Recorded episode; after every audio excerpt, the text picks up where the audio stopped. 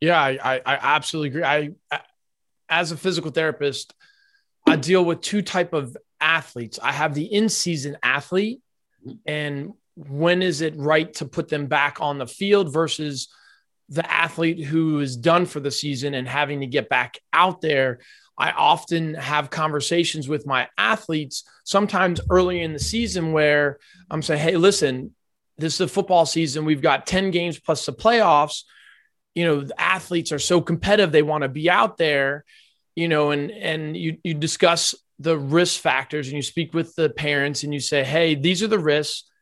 This is the, oftentimes the surgeon will be like, it's up to you guys. And I'll give them all the information. I try and tell the kids and say, hey, when you're out there, and, and even the coach is going to go, is, is your eighty percent better than the next best player on the team as far as protecting the quarterback? Cause I'll say, hey, if you're in lineman, I'm like, it's not just you, you have to think about you. I know you want to be back on the field, but there's eleven, you know, ten other guys out there that you have to protect. And are you being selfish and going back out there? Are you going to be better than the next guy and be able to protect? Because if you're injured, you're unable to go and you miss your block, you can't do it.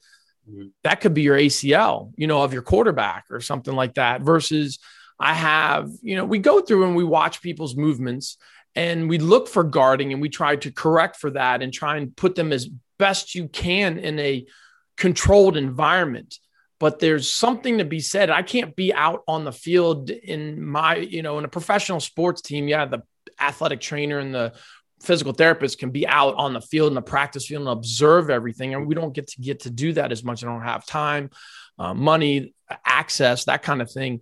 Of once that athlete returns to the field, there's still going to be, sometimes I feel that there's a, there could be a psychological, like, hey, you're fine here, but then you step over that chalk line. And then there's, there's another, Mm-hmm. There's, you know, there's something else that's a barrier that I might not be aware of. I didn't really ask a question there. Yeah. No, no. But any, I guess, any advice in dealing with those two two type of situations? Listen, this is this is something that's very, you know, very familiar to, to you, and this is this is why. It's, first of all, it's a great that you know something about kinesiophobia, something about guarding uh, on the psychological, on the mental end, and how it can relate to. Uh, A, you know, uh, uh, another, you know, getting re-injured, and nobody wants that. Nobody wants that on a player level, a coach level. The P T doesn't want it. You can be sure the organization uh, doesn't want it. But sometimes uh, this guarding against re-injury can, you know, um, you know, can happen. And so I know this is, you know, is is very familiar, and I, I think that it's good that you have uh, a knowledge base uh, on some of these integrated factors uh, that can sort of, you know, help the athlete in lots of, you know, in lots of different ways. Um, you know, it's, uh, I, I see this in, in a lot of co- in a lot of coaches where they, they have, uh, you know, their training for the, the individual athlete. Um, but they may, they often don't have as much even, you know, knowledge as, let's say, someone like you understanding these other, these other factors. And so when I'm providing, uh, you know, education and training, it, it's it's not just for the individual athlete. I'm working with the P Ts and the O Ts and the coaches, so they all have a, a better knowledge base in some of these things that might not be as well known to some, you know, to some of them. And sometimes there are uh, things are changing, but years and years ago, they would really see, like I said, you know, the mental game way over, way over here. And what, what is this mental game? What, what, what does psychology have to do with, you know, protecting the quarterback? Or, you know, what is that, what does that, what does that have to do with running the, the forty yard dash and in four, four, you know, well, it is, it is a lot to do with it. And it's just about dialogue and communication. Um, And I, I, I find myself that, you know, I'm still doing a, a decent amount of that, which is fine. I mean, you only know what you know, but I learn from, in turn, from, from them, maybe something on the tactical or the technical or the physical. And I just think as practitioners, we can all learn from each other, you know, see us all as a performance team. And, and hopefully, you know, more parents and athletes will retain your services and retain my services. uh, so that they have a really good mental game and that they're, you know, physically fit and loose and flexible and all those things. Yeah, I think there's a lot to be said. You have new P Ts out there, and no disrespect to them. They have all this, they tout evidence-based knowledge, but there's something still to be said about clinical experience in, in, in the field of such as you, someone coming out of school, just learning it and applying the practical from the didactic knowledge versus having been either a, I've been an athlete and been injured and returning to sport, as well as treating athletes and the, the mental aspect of that. And I think I got lucky when I started my own private practice, uh, like fourteen years ago, I became certified as a Titleist golf fitness instructor mm-hmm. and worked with um, uh, Doctor Greg Rose uh, with the title T P I. And he was the first one to actually introduce me to this whole concept of this team for specifically golfer. And obviously back then when I was, it was Tiger Woods was at the top of his game, and they talked about all the different people that were involved to make Tiger who he was. There was that physical therapist, a doctor, the massage therapist, nutritionist, the equipment guy, the swing coach, but also the mental coach was huge. Um, so how does one, you know, how do, how do I get my clients involved with you? How does someone, um, how, how can I refer you business? How can my people listen to this and say, hey, I want to work with Seth. I need, I, I recognize I've heard some of these things. I want to either A, improve my performance, or B, you know, someone like my daughter who tore A C L and, and, you know, wants to get back on it. How do we get people involved, uh, working with you and your services? Uh, no, I appreciate that. You know, generally, if an athlete has st- sort of struggled with the mental game, uh, oftentimes they have struggled with it for a while, and, and they're not and they're not and they're not self-correcting. Where let's say they're doubting in their abilities, or putting so much pressure on themselves to perform, or anger and frustration is getting the better of them, and they just know that if they're a little bit more sort of Uh, had this emotional calm. And if they were more calm and composed, and that's interrelated with uh, with internal self-confidence, you know, let's say if, if an athlete really does not have a very good mental skill set, emotional skill set, um, where things, like as I mentioned, it could be self-doubt, or they're overthinking, um, their, their body is not where they want it to be, there's muscle tension and tightness. If they struggle with the mental game, they've likely uh, struggled with it for a while, and they're not self-correcting. And they're probably making some connections between their performance and and the men, and the mental game.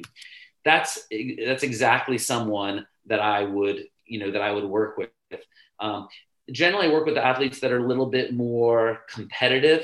So if you have a competitive athlete, you know, has you know highly skilled. Um, but they're just not performing at a high level on a consistent basis. And they think that it might have something to do with the psychological and the mental game. That's the type of person who, uh, you know, would be a good candidate for uh, mental training and, you know, and mental conditioning. And that, that's sort of the ideal, I really the ideal candidate, someone who is really talented Uh, in terms of tactical skills, technical skills, physical skills, but they're just underperforming, where that talent, that ability, which might be considerable, is just not transferring over. And it's probably because they have some mental and emotional barriers that are standing in the way. That's sort of the ideal person, the ideal athlete client that I work with. And then what happens is through our mental and emotional skill development, we get them where they want to be in mind and body, and now they start executing at a much higher, uh, a much um, you know a much higher level. Um, but uh, so it does take some awareness, like why why am I not performing as well as I sh- as I as I should be? And if you think it's maybe a straight technical thing, you'll probably seek out a coach. If you think it's a straight physical thing, you might seek out the strength and conditioning or a physical therapist or someone like that.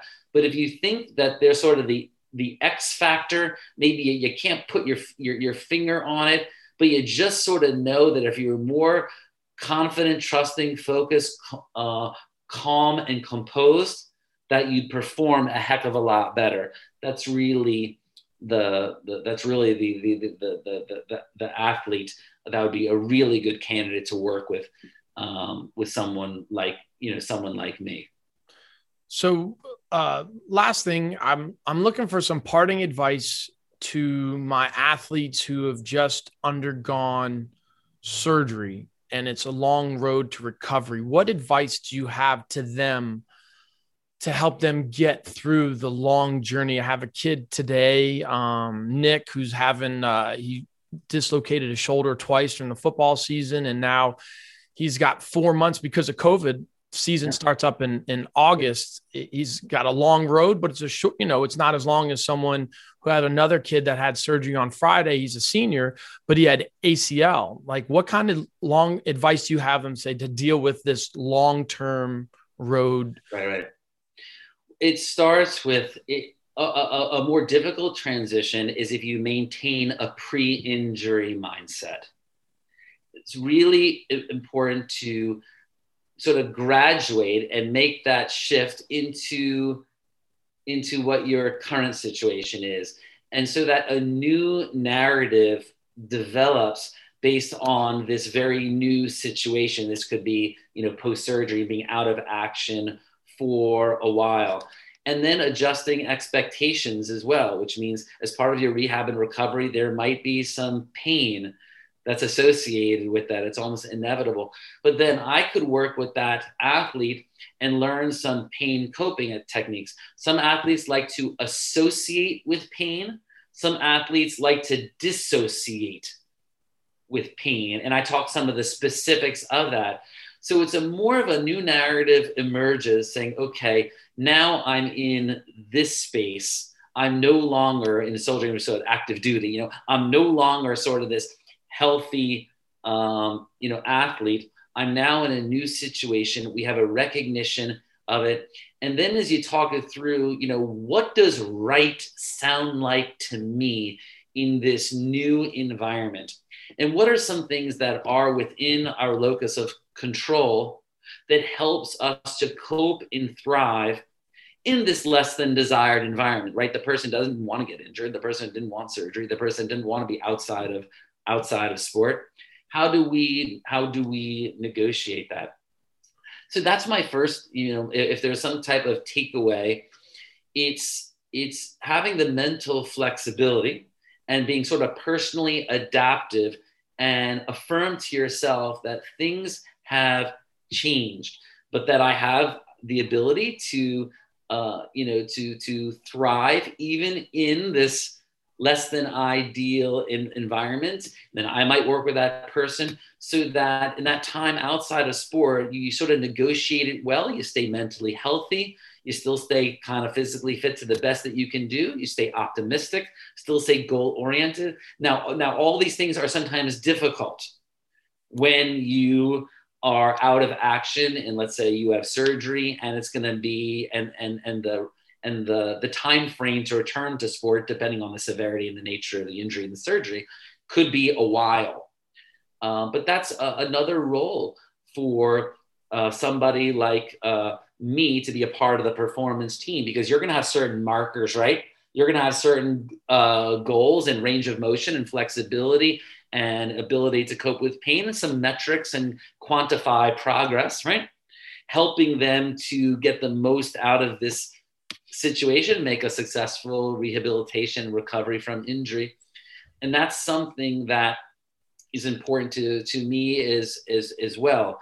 And I think that you, you that, you know, Andrew, as you work with a lot of people, you know, who are injured, uh, the, the psychological toll that it can take if they, if, if, if they have, you know, find it very difficult to, uh, they're not coping as well in this very new Um, you know, in, you know, in environment, and especially if they've never been there before. And oftentimes in baseball, when I was with the Orioles, I was there two thousand twelve to two thousand eighteen. Uh, what's really hard is if you're out of action for a while, and you have to see guys who are in your draft class, guys who you came up with through the ranks, seeing them advance precisely because they're on the field. If you're on the field, it gives you at least the opportunity to do well. To see a player who was in your draft class, and now maybe they've gone from low A to high A to double A and triple A, you know, going from uh, the Delmarva Shorebirds to the Frederick Keys to the Bowie Baysox to the Norfolk Tides. I'm just talking about the Orioles minor league teams. And now, but you're still an A ball, and the other guy's knocking on the door at triple A, getting close to the boyhood dream because you're injured, and you have to watch them take your, you have to watch them advancing their career. You're watching them get through the minor league pipeline, and you were drafted with them. This can be really hard to cope with. And what often happens, athletes, there was never an issue with the Orioles of our pitchers coming back too, too, uh, too slowly. It was always coming back too quickly. And that's associated with Uh, you know, wanting to be back out there on the field, to put up the numbers, to get the contract, to advance their career. So you have to be careful not to, uh, you know, sometimes you have to take just one step back to take two steps forward. And what I generally see is athletes who, especially the high level athletes, sometimes they just come back too quickly and don't have that degree of patience, of, of, of, of, of patience, and to see more broadly and more long-term than short-term. Yeah, I, I I often use the analogy of um, someone who's gone through a divorce, that after the divorce is over, you kind of miss your ex-wife or ex-husband, and you only remember the good things. You don't remember all the arguments and all the bad things going on. So oftentimes when I'm dealing with a long-term athlete, the advice that I give them is, and, and same thing with, I think with people trying to lose weight, I'm like, don't visualize yourself back on the field yet. We've got at least nine months before you're going to be there. You know, right now the motivation is remember what it felt like to be on the field and run. Don't worry about what you're going to feel like in the future. Right now, we have to focus on remembering what it felt like to be out there. But at what point, you know, at some point there has to be a transition, like, all right, at what point in the journey do I say, all right, now we see the light at the end of the tunnel? Mm-hmm. How do you know when that time to bring that up? Because you've talked about don't use time. When I've talked about my daughter with you, you said you don't use time frames for the athletes because they get stuck on, hey, if I'm not cleared by this, then they get down. But at what point do we say, hey, we're this close? You know, mm-hmm. where, how do you know when to make that transition? I mean, as an armchair psychologist that I am. Yeah. Well, yeah. So, so sometimes we want to get away for, to be, we don't want to be too number centric. We don't, we don't want this to be about time for about time frames, because then that often leads to putting a lot of your pressure to get back in at this certain date, at this certain time. And then you probably get away from all the things that got you to that point and on the cusp of transitioning back into sport. Um, well, oftentimes that dividing line is is when when you know your your medical team around you says, uh, you know, three months ago we weren't here. We were we were sort of visualizing those small. those small steps and, and, and um, celebrating those gains, even times some of those gains in rehab and recovery are incremental, celebrating the wins along the way. But oftentimes once we've, we've sort of listened and learned and applied whatever the rehab recovery program is. And then once often I, times I, I find that once you get the medical clearance or are about to be cleared, as long as you stay on this path of recovery, then there's often a little bit of a, of a shift. Um, but that's, but it's precisely because of that shift that that last um, period of time can be very, very difficult. Because essentially what we want to do is the same rehab and recovery that got you the medical clearance and, and all the steps that you took. That's the same stuff that helps you to get across Uh, and all and, and coping and, and thriving. That's the same stuff that carries you across the fi- the finish line.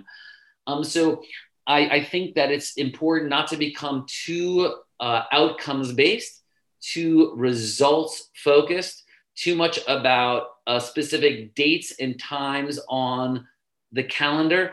All that sort of takes care of itself in terms of achieving a more preferred timeline without focusing so much on on on times or, or some things that you can't control, like them, like an organization saying, okay, you're ready and we're going to bring you up. So it's really important to to to you know stay a little bit more short term, really process focused, which means you're just focusing on things that are within your control. But certainly, you know, when, when you get a little closer to the finish line, if you get medical clearance, um, there's there's real reason for op- there's real reason for optimism. But oftentimes, you want to just keep doing what you're doing. It's almost like in golf. You know, w- what you did for the first fifty-four holes, you know, in terms of mentally and technically. Um, And now let's say you've got a three-stroke lead heading into the final round on Sunday. Well, the same stuff that you're doing through fifty-four holes that got you the three-stroke lead heading into the final round of the P G A Tour event, that's the same stuff that carries you across the finish line.